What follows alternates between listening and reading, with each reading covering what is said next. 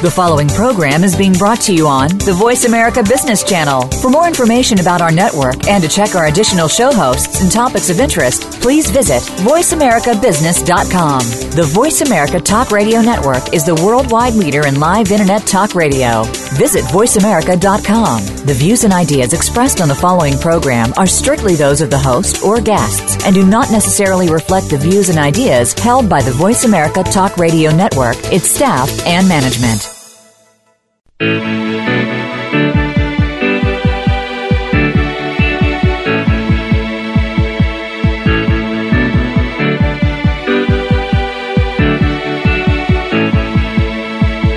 hour of the Costa Report is brought to you by IBM. Big data at the speed of business. Welcome to the Costa Report. I'm Rebecca Costa, and thank you for joining me for another two hours of Straight Talk Radio. I want to welcome members of our military who are joining us today. Thank you for being with us again. In just a moment, acclaimed journalist with Al Jazeera and co-host of Fault Lines, Mr. Josh Rushing, will be joining us to talk about the fight against ISIS and why a 14-year career Marine decides to join Al Jazeera. But before Mr. Rushing joins us, let me tell you a little about his background. Josh Rushing was born in Lewisville, Texas, and quickly proved to be a spirited and rebellious thinker.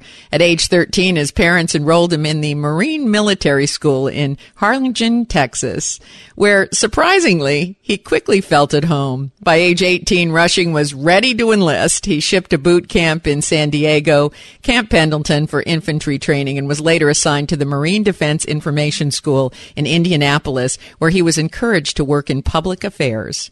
Then in 1995, Rushing became part of the Marine Enlisted Commissioning Education Program, which allowed him to enroll in the University of Texas, where he earned degrees in ancient history and classic civilization. He moved to Quantico to undergo officer training to become an aviator, but a hearing loss rerouted Rushing back into public affairs. Rushing transferred to Los Angeles and began working in the Marine Corps Motion Picture and Television Liaison Office. Now, for any other Marine, this would have been a dream assignment, but not for Rushing. He volunteered to prepare for the invasion of Iraq in 2003 and was assigned to the U.S. Central Command in Qatar, where he acted as spokesperson for General Tommy Franks. And this is where Rushing's story takes an unexpected right turn. Rushing appeared in a documentary film called Control Room, where he spoke openly about the realities of war. Soon afterwards, he received orders not to speak to the media further. But according to Rushing, how else could the truth be known? So following 14 years of service and with no job in sight, Rushing stepped down for the Marines. One year later, he found himself staring at an offer to help launch Al Jazeera English, a network whose reputation for news coverage was often brutal and disturbing. Rushing joined Al Jazeera, and today he's the co-host of Fault Lines. The New York Observer calls Rushing the Al Jazeera Anderson Cooper, and GQ magazine compares him to Matt Lauer. But regardless of whom you compare him to, you have seen his stories on every major news outlet around the world. It's my pleasure to welcome to the Costa Report a courageous journalist whose pen proved to be mightier than his sword, Mr. Josh Rushing. Thank you for joining us today, Mr. Rushing. Wow, thanks for having me. What an intro. well, I think we, I think our uh, producers get all, most of those facts right, um, and uh, we're so pleased that you could make time to be with us. Now, now before we tackle this very complex issue of who ISIS really is and whether the U.S. has uh, ground has ground forces uh, in Iraq or Syria, uh, I want to address the public's reaction to a 14 year career Marine joining Al Jazeera. So l- let's start today's program there. The the American public associates Al Jazeera with terrorist propaganda. So tell tell us why that is. Yeah, I don't think that's as true as it used to be. I think I think that was very true ten years ago, maybe, even five years ago. Um, when I first encountered Al Jazeera, I didn't know much about it. It was in 2003, and I was the spokesperson for Central Command. Um, and I would go on regularly and, and, and give interviews about what the U.S. was doing during the invasion of Iraq. And Al Jazeera is headquartered in Doha, Qatar. So is U.S. Central Command Forward. So uh, working for General Tommy Franks, I was there in Doha. So I, I would give interviews to a lot of stations. I mean, Fox, NBC, everyone. Sure. But when I would do Al Jazeera, I, I would be able to go into their studio rather than do it by satellite because they were across town. So it gave me a sense of of what they were, and it it was kind of fascinating at the time. You had Rumsfeld saying that they show beheadings over and over and over again, that they're the mouthpiece of Al Qaeda, like these things, right? And, and I'm sitting there looking at their coverage daily, and I can see their code of ethics. It's on the website, it's written on the wall. I, I start talking to them about it. They've never shown a beheading in the history of the network. Al Qaeda hates them. Bin Laden's called for attacks against them. They've been kicked out of every country in the Middle East because of the Middle Eastern regimes aren't used to an Arabic channel challenging them with you know like actual journalism, and so I thought, man, I I've just never seen an issue that we've gotten so radically wrong. Um, and and after I saw what it wasn't, I saw what it was, and what it was was was enormously influential. Whether you agree with their perspective, the way they see the world or not, everyone in the Middle East was watching it, from Morocco to the border of Iraq. Everywhere they spoke Arabic, it's what people were watching, not just in their homes, but like if you went into a restaurant, this is back in 03, a restaurant, a barbershop, a hookah lounge, whatever, they were watching Al Jazeera. It was literally the engine driving the debate across the entire region. And so I would tell Central Command, look, if if this is really about democracy and kind of changing the region, then what's happening on Al Jazeera could be more important than what's happening in Iraq.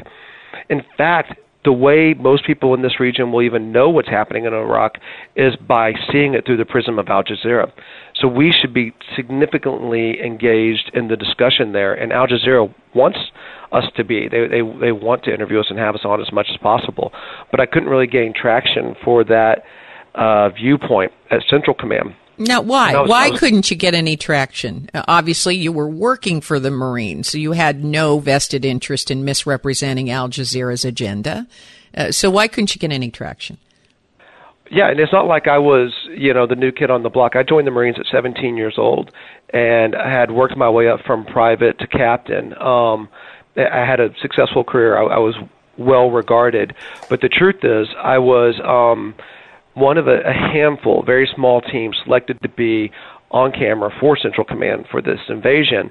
So that speaks to how well regarded I was. But I was the junior member on that team mm-hmm. by rank and and so that tells you two things. One, why is such an important channel given to such a junior member, and that speaks to that we didn't understand its significance. Um, it's not that I had a background in in the region or that I even spoke Arabic. Uh, it just got pushed to me because I was a junior guy. Two, it tells you the influence I had within that group, being the junior guy. My opinion essentially could only go so far. Three, another reason is our media office there at Central Command was um, taken over by the Bush administration shortly before the invasion. So normally Central Command has a colonel that is in charge of public affairs. And uh, at the time, this is 10 years ago, it was an Air Force colonel who had been in the Air Force for 25 years or so. Um, but shortly before the invasion, the Bush administration uh, gave an individual uh, in its offices a the equivalent of a two-star ranking, a two-star general, which is very high up. He was probably 32 years old at the time. It normally takes about 30 years to get to that rank, and uh, he had been a uh, uh, campaigner for the Bush campaign. He had worked in Dick Armey's office and um, so he had this kind of uh, Politico-type background and he ran the information operation campaign for U.S. Central Command during the invasion of Iraq. So he was very Republican, and he had a very specific view of the world, including Al Jazeera, that was coming out from mostly Republican hardliners at that time as, as to what it was. But now things have radically changed. I mean, a few years ago when Hillary Clinton was still Secretary of State, she was testifying in front of Congress, and they asked her about what was happening in Egypt with Tahrir Square. And in the middle of her answer, she says, "At the State Department, we're all watching Al Jazeera English." And if you Google Hillary Clinton Al Jazeera English, you can see her comments online. But she says there's no talking heads or commercials. You feel like it's it's real news, and that we're not getting that kind of news in the U.S.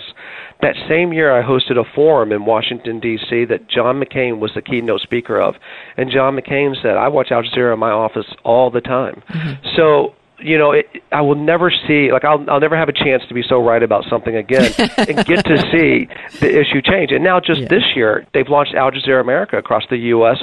My show, which has been on Al Jazeera English for six years, had its first year on here it were nominated for two Emmys. So in, on Monday they have the Emmys for news. Yes. And there are four nominations. We'll go ahead. We're two, and 60 Minutes is the other two. Yeah, that's and congratulations on that. I was going to get to that in just a moment, but we've got to take our first scheduled break. When we come back, we're going to talk about who ISIS really is and why Rushing says the situation is complex. You're listening to the Costa Report.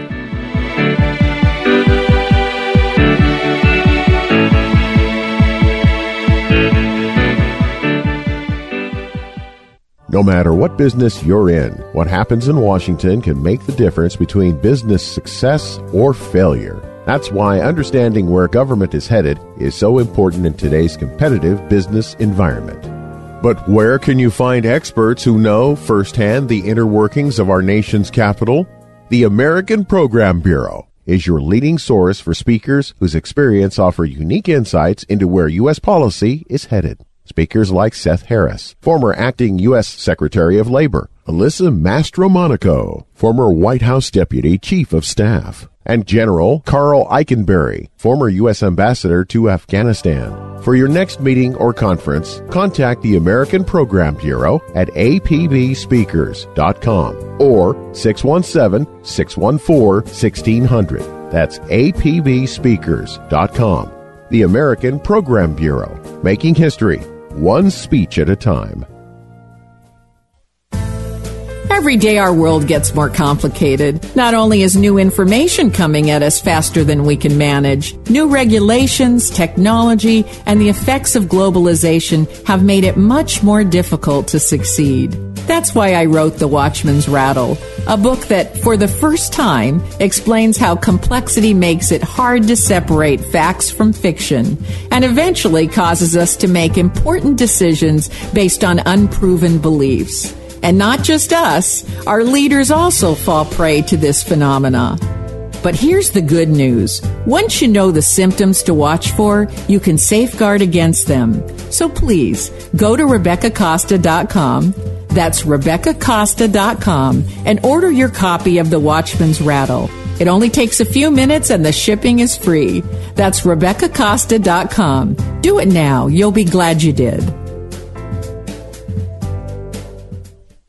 Hi, registered pharmacist Ben Fuchs here. I've been studying healthy bodies for 35 years, and what I've got to tell you may shock and surprise you, but if you listen up, it may change your life. The science fiction writer Theodore Sturgeon once said that 90% of everything people know is wrong. And unfortunately, evidence of this observation, now known as Sturgeon's Law, is nowhere more obvious than in the world of health and nutrition. For years, doctors and dietitians have extolled the cardio health virtues of keeping fat intake low, but as it turns out, without a healthy dose of fat in the diet, the body can't absorb many heart healthy nutrients from food. Vitamins like E and A and minerals like calcium and zinc, vital for the health of the circulatory system and the heart, all require activation of the fat absorption system in the digestive tract. And activation of this system requires a healthy dose of dietary fat. Many folks know that cholesterol causes heart disease, but as it turns out, not only is there no causal connection between cholesterol and heart disease, but cholesterol as an important raw material for the production of many heart healthy compounds, including coenzyme Q10 and testosterone and vitamin D, is actually one of the most heart friendly of all molecules made in the body. And speaking of cholesterol, it's common knowledge that maintaining heart health means avoiding or reducing the amount of eggs you eat eat, but once again, Sturgeon's Law rears its perceptive head. Eggs are one of the most important health foods anyone could ever eat for the heart, the circulatory system, the brain, and everything else in the body. And what's more, all of the good stuff is in the yolk. The magnesium, the zinc, calcium, B vitamins, vitamin D, carotenes, vitamin A, protein, and lecithin, and good fats are all found in generous amounts in the nutritional golden center of the incredible edible egg. Pharmacist Ben here, urging you to go to kscohealth.com to order Beyond Tangy Tangerine, the Healthy Start Pack, and other nutritional supplements that I personally use and recommend. You can purchase these premium quality products at wholesale prices online at kscohealth.com. That's kscohealth.com. I'm the pharmacist that believes that staying healthy and strong is not only about medicine, it's about giving your body the raw materials it needs to do its work. Go to kscohealth.com. Make sure you check out the cool videos too at kscohealth.com. That's kscohealth.com.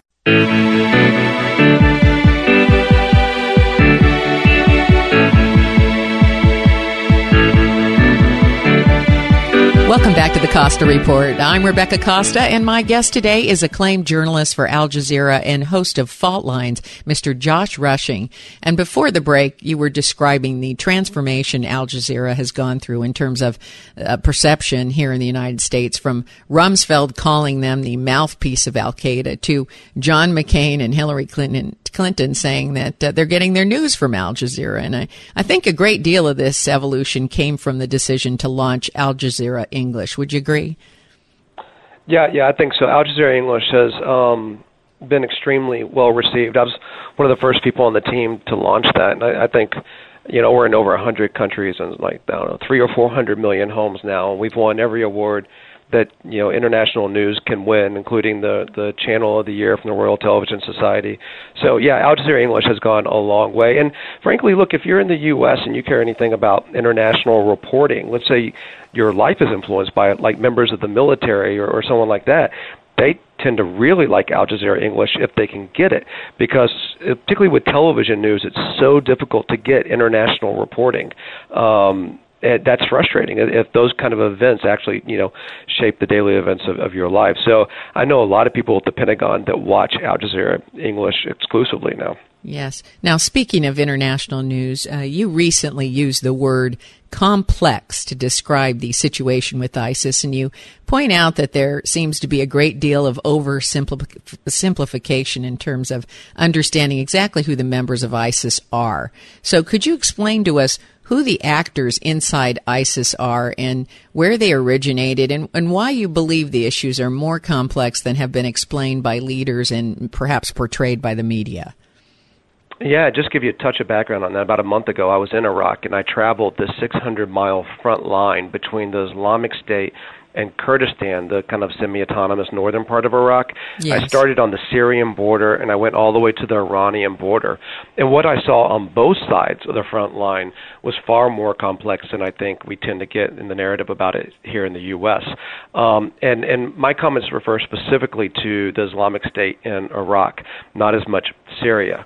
But in Iraq, on say that side of the front line, referring to the Islamic State, I think we have the notion that it's, it's these foreign fighters that we keep seeing in the beheading videos and hearing so much about. When the truth is, I think their numbers are quite small in Iraq. That most of them that are fighting in Iraq that we're calling Islamic State are actually Sunni tribesmen. And so um, the reason they're doing it, and they started protesting kind of a Tahrir Square style protest about a year and a half ago in the Anbar province because the Sunnis in Iraq have been completely disenfranchised by the Shia government. And this has been true for like the last eight years. And just a few examples of that are like the embassy here in Washington, D.C. has 73 employees, the Iraqi embassy. They're all Shia. We have Iraqi pilots going through our military flight schools. They're all Shia in Iraq, the government controls a lot of the jobs because of the way it's been set up there. They all go to Shia. So the Sunnis feel left out. They start protesting, and Maliki responds with helicopter gunships and firing into the crowd, and then with a bombing campaign in Anbar over the last month, dropping barrel bombs out of supply planes. And these are particularly insidious because you can't really control them where they land. And if you're dropping those in Ramadi and city centers, they're just indiscriminate in who they kill. So this is how Maliki responded to it. So what started as a protest for the Sunni tribes has boiled over into what they call a revolution. And I'm not sure in the U.S. we fully appreciate how powerful the tribes are, but I sat down with a tribal leader, Ali Hatem, who's the leader of the Al Juhayna tribe. It's the largest tribe in Iraq. He's got about 2 million people in his tribe. 60% are Sunni, 40% are Shia. He has 600,000 armed men. And he is revolting against the Shia government. So he's leading an, an ethnic conflict, a civil war that's now being painted in the West as the Islamic State, and they're all Islamic State, and they're all these same bad guys. And now we're leading a coalition to start bombing these Sunni tribesmen. When in fact, not that long ago, we were working with the very same Sunni tribesmen. Ali Hatem, for example, I have a photo of him with Obama in 08. These are the guys that were on were on the Awakening Council these were the tribes that turned against Al Qaeda in the first place back in 06, 07 to work with U.S. forces and kick Al Qaeda out of Iraq back then. we're now bombing those guys in the name of the Islamic State when they're actually fighting against Maliki, not against the West. Now, this um, is going so, to uh, sound a little bit unusual, but you now have someone like Tom Ridge, the first Secretary of Homeland Security in the United States, uh, saying that uh, ISIS is being treated like it's a terrorist organization, but it's actually a military. It's it, it, it's it's a bona fide military. They've occupied territory. They've got six hundred thousand armed men. Uh, this really isn't a terrorist intervention. Yeah, it, it's funny the way you catalog ISIS and what we call ISIS. I think is extremely important and, and probably under discussed. I would call the majority of what's happening in Iraq ethnic conflict, uh, religious sectarian conflict, and maybe a civil war or a revolution. Which questions should the U.S. be involved in that at all? Now, as far as the foreign fighters, they're mostly in Syria. Some have definitely gone into Iraq. Yeah, you could call them a military. You could also call them a state. I mean, they collect taxes. They have checkpoints at their borders. They have um, a lot of like domestic rules and laws.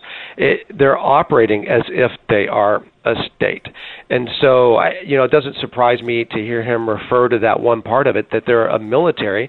Yeah, sure. Every state has a military, and and the Islamic State certainly does as well.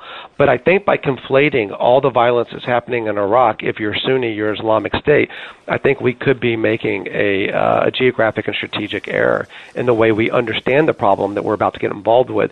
And I will say this: I was there right after, uh, within days of the U.S. airstrike starting, and I was on the front line, and commanders of Shia militias and of the Peshmerga who are fighting the Islamic State told me that the airstrikes are a game changer. Mm-hmm. My big question is does the U.S. understand the game is changing?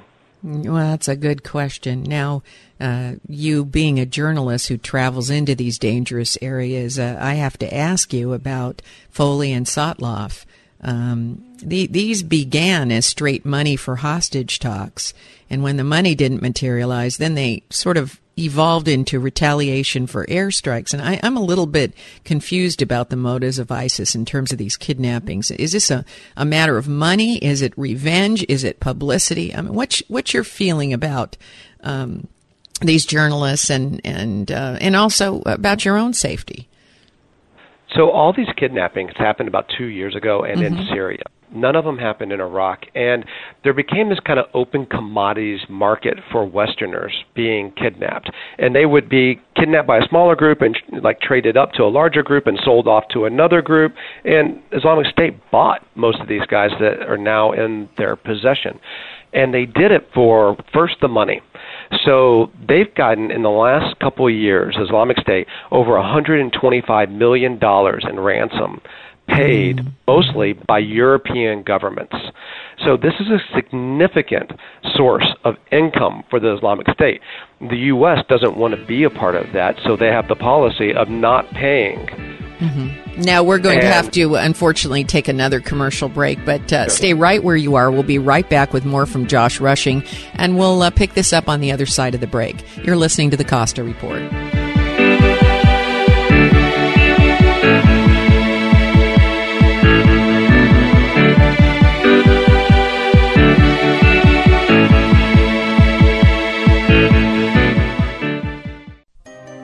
Big data is being generated by everything around us all the time. Every digital process and social media exchange produce it. Systems, sensors, and mobile devices transmit it. Big data is arriving from multiple sources with ever increasing velocity, volume, and variety. It's becoming the world's newest resource for competitive advantage, allowing decision making to move from the elite few to the empowered many. The escalating demand for insights requires a fundamentally new approach to architecture, tools, and practices. To extract meaningful value from big data, you need optimal processing power, analytics capabilities, and skills. Find out how IBM Big Data and Analytics can transform your business. Visit www.ibm.com slash bigdata today. That's www.ibm.com slash big data. Care from the Heart is a local family owned business. Hello, my name is Jackie Tucker, owner of Care from the Heart. Our family has provided caregiving services in our community for over 18 years. I'm Jane Crow. I live on LaSelva Beach, and the first time I contacted Care from the Heart was in 2007. My mother got to a point where she needed round-the-clock care, and we as a family were unable to provide it. For my family and myself, it was relief for us. We knew she was in good hands and she wasn't alone. A few weeks ago, a very dear friend of mine in the final stages of cancer also got to the point where her family and friends were unable to take care of her. Once again, I reached out to Care from the Heart. The care was probably for our heart as much as my friend who was dying, and it was a great sense of relief for us, and they sent terrific people. When you or your loved one is in need of our care, please call area code 831-476-8316. Our website is carefromtheheart.net. We are honored to serve you. It's Healthy Way Radio, and today we're talking with Susan. Hi, Susan. Hi, how are you? Pretty good. I understand the program's working well for you. Oh, yeah, it's great. I'm a 63 year old woman and I've lost over 90 pounds and more than 120 inches. And I've gained a new lease on life. You found a new way to exercise with your grandkids. Out on the trampoline with them the other day. And I've been easily walking three miles a day and enjoying it. Susan, what's your favorite part of the Healthy Way? Knowing that I'm getting good nutrition. My body's really responded to it and it changed the way I eat. What's really helped me is the one-on-one counseling. It helps me to be accountable. They're compassionate and loving. I've been overweight for my entire adult life. Nothing has worked like this program has worked for me. This could be you. Call 462 5900. Go in for a free consultation at The Healthy Way. We always knew Dr. Guy Peabody to be an excellent dentist, and so we're not surprised when once again Dr. Peabody was voted best dentist in Santa Cruz County in the Good Times Readers Poll. But you do not need a Readers Poll to know how good Dr. Peabody is. Just ask his patients. Hi, I'm Robert. I have found Dr. Peabody to be a wonderful dentist, and I would most highly recommend him to anyone. My name's Ramona. My dentistry has never been better. I have beautiful teeth now. It was a very comfortable, delightful experience, and I would recommend them to anyone. My name is Terry. I am terrified of going to the dentist, and they told me about the guy Peabody sedated dentistry. They're really great people. Visit drpeabody.com, that's drpeabody.com, or better yet, give Dr. Peabody's office a call at 457-0343 and be warmly welcomed and assisted in scheduling your appointment. That's 457-0343. You will be happy you called Santa Cruz's choice for best dentist.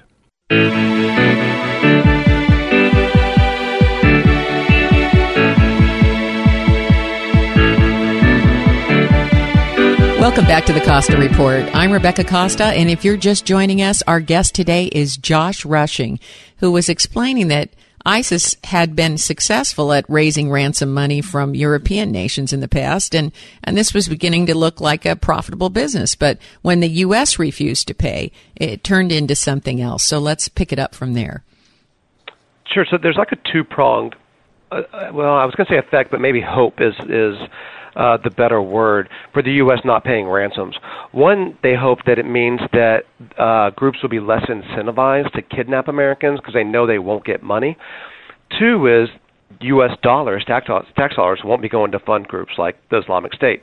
Um, I think that kind of makes sense on paper, although I've I've seen no evidence that it actually works. I, I've seen no evidence that an Italian is more likely to be kidnapped than an American, because even besides the ransom, Americans hold a particular strategic value, and that is these videos, like you know the two beheadings that you brought up those are much more strategically valuable in recruiting and what that does for the worldwide messaging of a group like the Islamic State than when they behead um, a, a French mountain climber in Algeria, for example, mm-hmm. which is the, the most recent beheading video.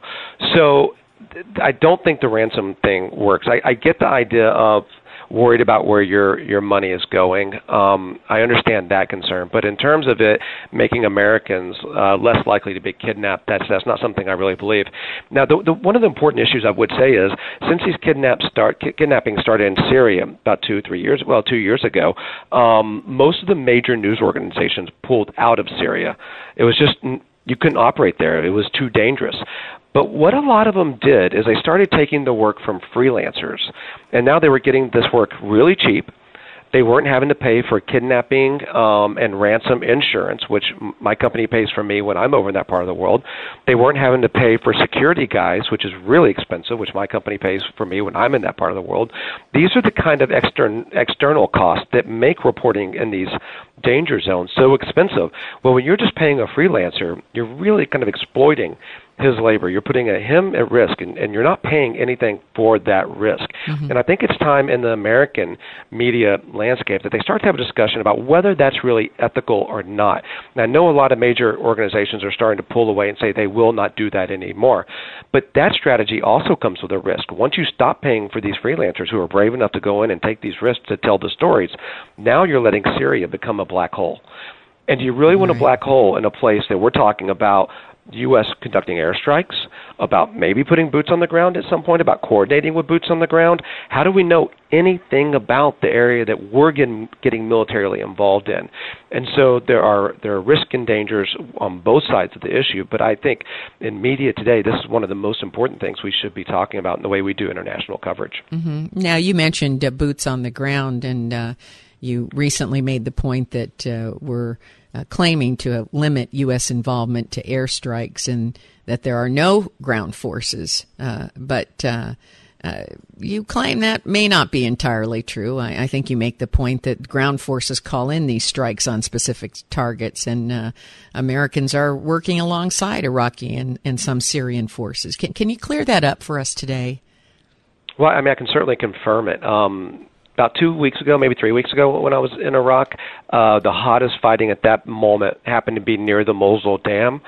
Uh, U.S. airstrikes made an enormous difference in the battle to regain the, the Mosul Dam. Those airstrikes were what we call close air support. They were coordinated with friendly forces on the ground. Now, there's a real difference between, say, predator strikes in um, Pakistan or um, strikes in Syria right now in Raqqa, where you don't have friendly forces on the ground those can be launched without any coordination on the ground. Like the pilots leave, they have a target, they have coordinates, they know what they're going to drop and where they're going to drop it. But when you're working with friendly forces on the ground and close air support, there's a lot of coordination that has, has to happen to make sure you're not dropping your bombs on what would be called the good guys, to make sure you're not using the kind of explosive ordinances that would blow back toward them. I mean, there's a lot of things that have to be worked out. So what that means is someone on the ground has to talk to the pilot. And they're not doing that with an iPhone, and they're not doing that in casual conversation. Yeah. This guy's going 500 miles an hour with 500 pound bombs under each wing. So it's it's a certain report where things are said in a very specific order about um, the direction it should go, the type of uh, ammunition they should use, what they should hit.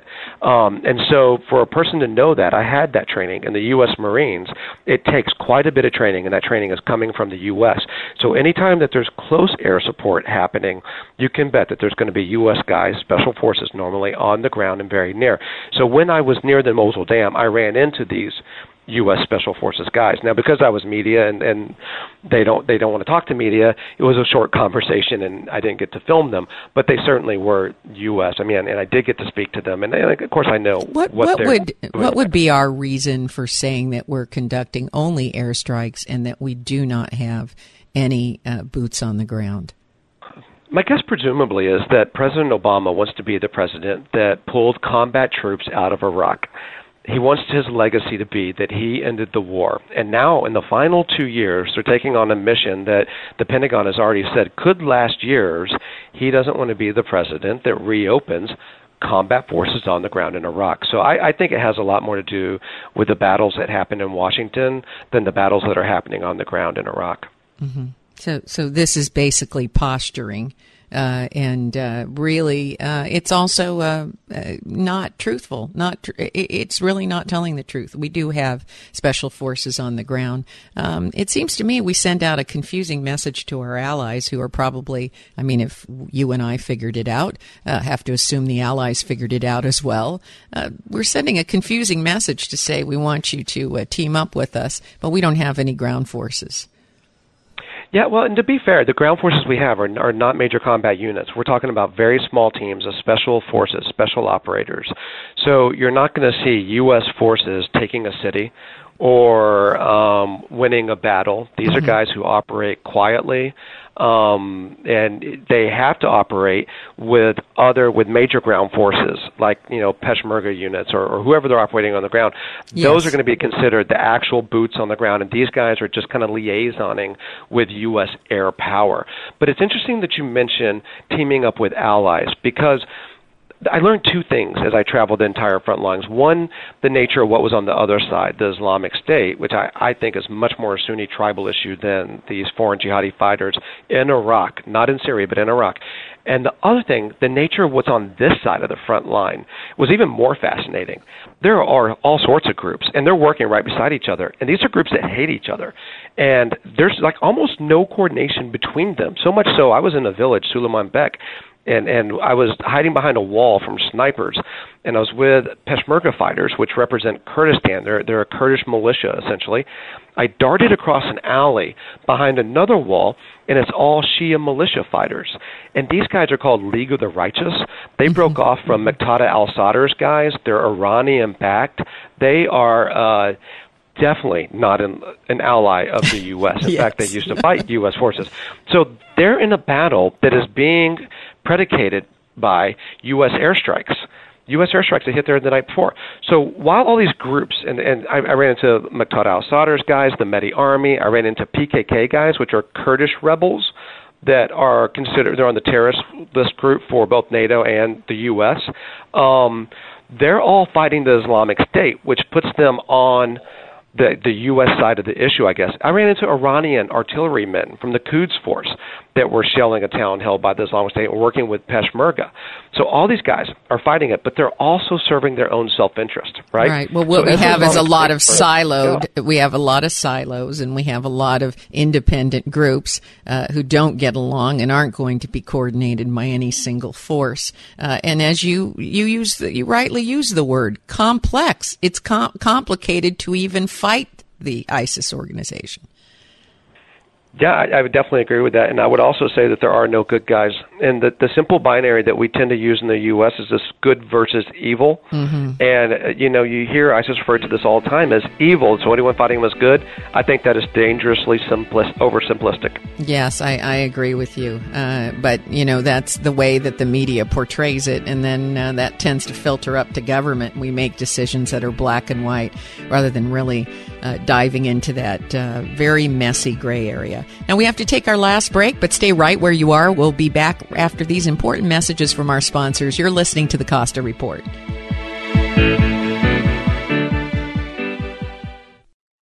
Big data is changing the way organizations work. From data driven marketing and ad targeting to the connected car, big data is fueling product innovation and new revenue opportunities. It's creating a culture in which business and IT leaders join forces to realize value from all data. They infuse analytics everywhere and make speed a differentiator, gaining competitive advantage from faster, more informed decisions.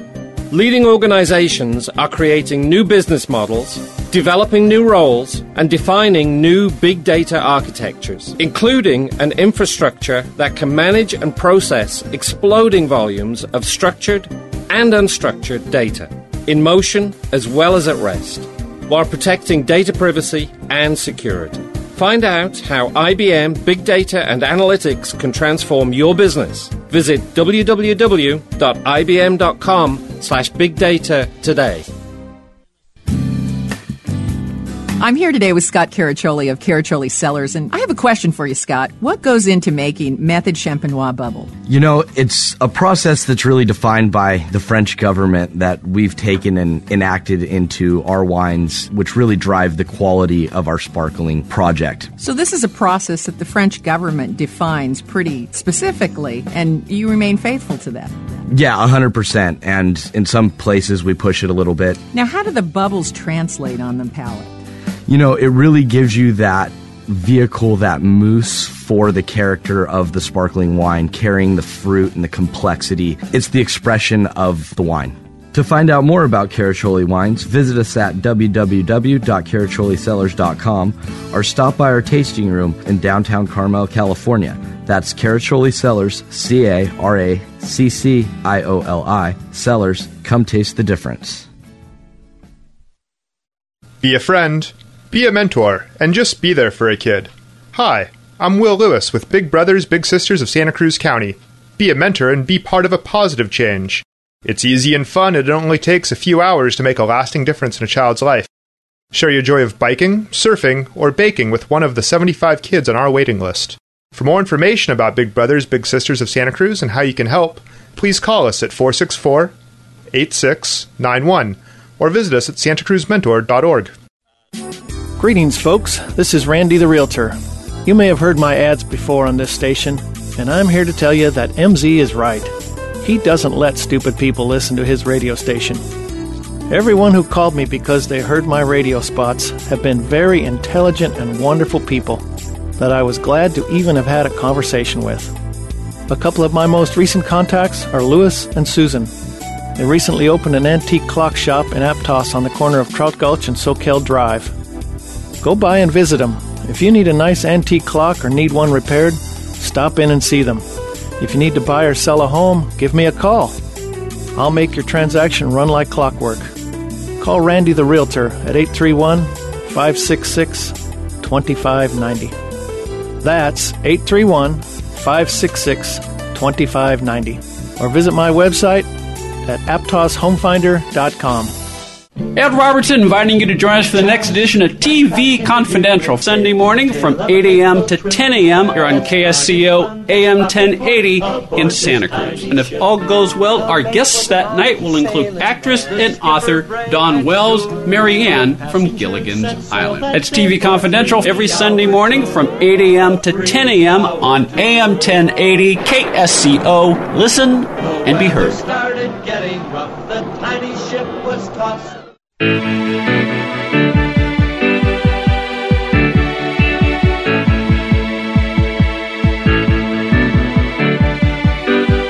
back to the Costa Report. I'm Rebecca Costa, and today our guest is Josh Rushing. Um, Mr. Rushing, you've made the case that the conflict with ISIS uh, would be over uh, a lot quicker if we motivated these Sunni tribal leaders who, as you point out, have millions of followers uh, and up to, let's say, you know, 600,000, a million armed fighters. Um, if we motivated them and opened up dialogue with them, is that right?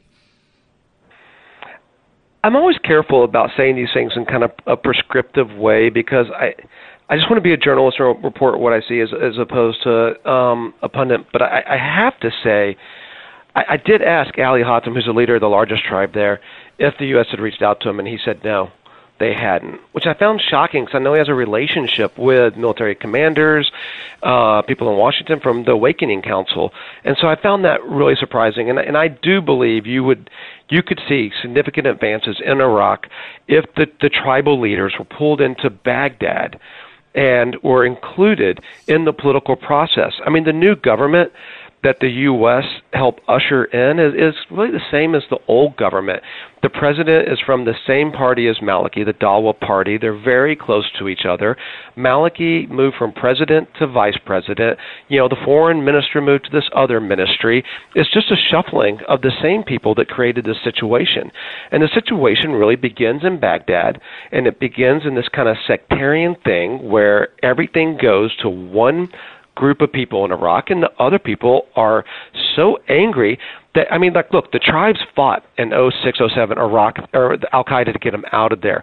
When ISIS wanted to come back through, the tribes were like, well, anything is better than what we're getting out of Baghdad. Mm-hmm. And they may not have become the Islamic State, but they certainly enabled it. And I think a lot of places where things you've heard about that have been um, accused of being Islamic State were actually the tribes fighting this civil war. Well, this is where I'm going to ask you to uh, get off the fact page and just give us your opinion. And I and I like to one thing I like to do on this program is make a distinction between what are facts that you know have been observed and reported, and also what's just your your opinion and your views. Um, why have we not, in your view, opened up a discussion with the Sunni uh, tribal leaders? It, it seems to me to have a conversation with them. We talk about having conversations with the leaders of Iran. And, you know, and President Obama has certainly uh, made it known that he's willing to entertain these conversations. That, that a lot of these negotiations start with a simple conversation. Why have we been reluctant when in fact this could bring an end to this ISIS conflict so much sooner? I'm left guessing, but I do have some guess guesses, and well, take a uh, guess. some What- of what- them what are better think? informed than others. But I, I had someone very high in the U.S. military recently tell me that we have a lack of human intelligence on the ground in Iraq because we pull back all of those assets and all of those resources that we don't have eyes on what's actually happening on the front line in the villages where I was. The small teams that I saw of U.S. Special Forces guys are there to coordinate close airstrikes, not to do intelligence. They're not sitting down and talking to tribal leaders or local village leaders or Shia militias. They're simply doing close air support. So we don't have human intelligence when we need it the most. Um, I think the U.S. would be perfectly fine having a conversation with the, the Sunni tribesmen. I mean, they're they're in no way uh, branded like Iranian-backed militias or something that we have to refuse to coordinate with. These are people that we've talked to in the past. These are people the U.S. have paid in the past. So I really think it's a Yes, lack we have a former relationship with them, and there's no reason we can't reopen that dialogue again. So, um, you know, and I, I happen to agree with you. I, I think uh, we do not understand the mechanics of what is going on on the ground. And that is a dangerous condition because you know that's uh, that's what is it? Fire ready aim the uh, the the the expression goes. Um, we're we're really not collecting intelligence the way we should, and we've known this problem in the Middle East for the past uh, decade. We've known we've had an intelligence gathering problem, and shame on us that uh, we have not put into place the infrastructure to be able to help us to resolve these things without military conflict. Um, now, lastly, I, I don't want to let you go without asking you to give your website address where, because I know there are going to be a lot of listeners bombarding me with emails saying, you know, who is this fellow and why isn't he at the in the Oval Office giving him this intelligence? Um, uh, so uh, please give your web uh, site address where listeners can go to read your blog and also get information about your book. Yeah, sure. So uh, they can always find me through AlJazeera.com. My show Fault Lines is is on the, the website, so they can find all the information about that. For me personally, I'm at JoshRushing.com. I'm Josh Rushing on Facebook and Twitter and Instagram and Flickr and YouTube. Like you, you name it. You, you just put Josh Rushing into Google. You can reach me. Uh, particularly that that is actually me on my Facebook page and at JoshRushing.com. It says contact me, and that that is actually me. I, I I'm kind of bad about responding sometimes. I get overwhelmed, but I do try to respond, and and, and I do welcome comments. I mean, I love to hear them. Yeah, a- absolutely. I know the feeling of getting overwhelmed. Sometimes we're up. I, I know you do this, probably do the same thing at 2 a.m. in the morning and you're saying, oh, okay, I'll answer emails now. You're exactly right. Some person will send me a really thoughtful email, and I will not be able to get to it. But then I happen to be sitting in an airport, and someone will hit There me up go. at just the right time, and I start a conversation with them. And so, it, yeah, it's a lot more about that. Yeah. yeah, there you go. Well, we, uh, air, that's, I think what, that's what those airport lounges are for. And that's what everybody's doing in those airport lounges. We're catching up on the emails, uh, you know, I wrote because part of my book on a BlackBerry. Yeah, there, there you go. There you go. What else are you going to do? Well, that is about all the time that we've got left today. But before we say goodbye, I do, I, I do want to take a moment to thank you for not being, um, uh, intimidated to tackle these complex, messy issues and for bringing these full stories to light. We appreciate it very much. Thank you, Mr. Rushing, and please stay safe. Uh, thank you so much for having me. It's been a real pleasure. If your station is leaving us after this first hour and you have a question or a comment to make about our interview with Josh Rushing, you can email me at RebeccaCosta.com or drop me a note on Facebook, Twitter, and LinkedIn. And if you missed the full interview with Rushing or any of our other guests, you can download previous episodes of the Costa Report from our website, Apple iTunes, Podbean, and our YouTube channel. And while you're at our website, take a moment to check out the videos, blogs, articles, and the commentaries by people you know, folks like Richard Branson, Biden and Trudie Styler, Donald Trump and E.O. Wilson. Our web team does a great job of keeping our website chocked full of current content, including a calendar which shows where I'll be speaking uh, and when I'll be speaking in your area so you can see me live. So be sure to click on the pull down menus at the top of the homepage at RebeccaCosta.com. It's easy to remember. It's myname.com. And while you're enjoying the information that we have posted on that website, be sure you pick up your copy of The Watchman's Rattle. Just click on the image of the book and it'll take you right over to the ordering page. Uh, the Watchman's Rattle is the only book that shows how complexity, including complexity of these conflicts over in the Middle East, uh, over regulation, more data than at any other time in human history, has produced gridlock and an alarming confusion between empirical facts and unproven beliefs. And you heard a little bit about that today. Our beliefs about Al Jazeera News, which, you know, it's taken the last decade for us to correct. Um, our beliefs about who ISIS is and is not. Um, and uh, and and look at how that's led to military action that may or may not have been necessary, uh, folks. When we find out that these beheadings were as a result of refusing to pay a ransom, which European nations had to that point in time been willing to pay, well, then it puts into perspective why these beheadings occurred, and uh, and it also puts into perspective that this is more of a civil war and an internal conflict than it is an action aimed specifically at Americans. So go out and get your copy of The Watchman's Rattle. Do it now. Bookstores are completely out of the first editions, and we have very few left in stock. Um, all proceeds of the book go toward keeping quality programming like the interview that you just listened to with Josh Rushing on the air. Now, my guest next week is the president of Sun Life Financial, one of the oldest and largest insurance companies in the United States, Mr. Dan Fishbein. In addition to being a doctor, Fishbein has more than 25 years of employee benefits and group life insurance experience to his credit.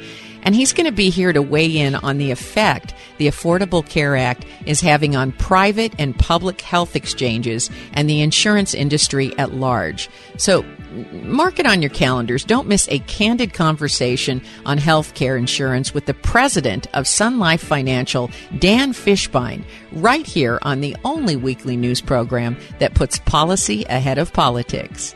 Now stay tuned for another hour of Straight Talk Radio. You're listening to the Costa Report.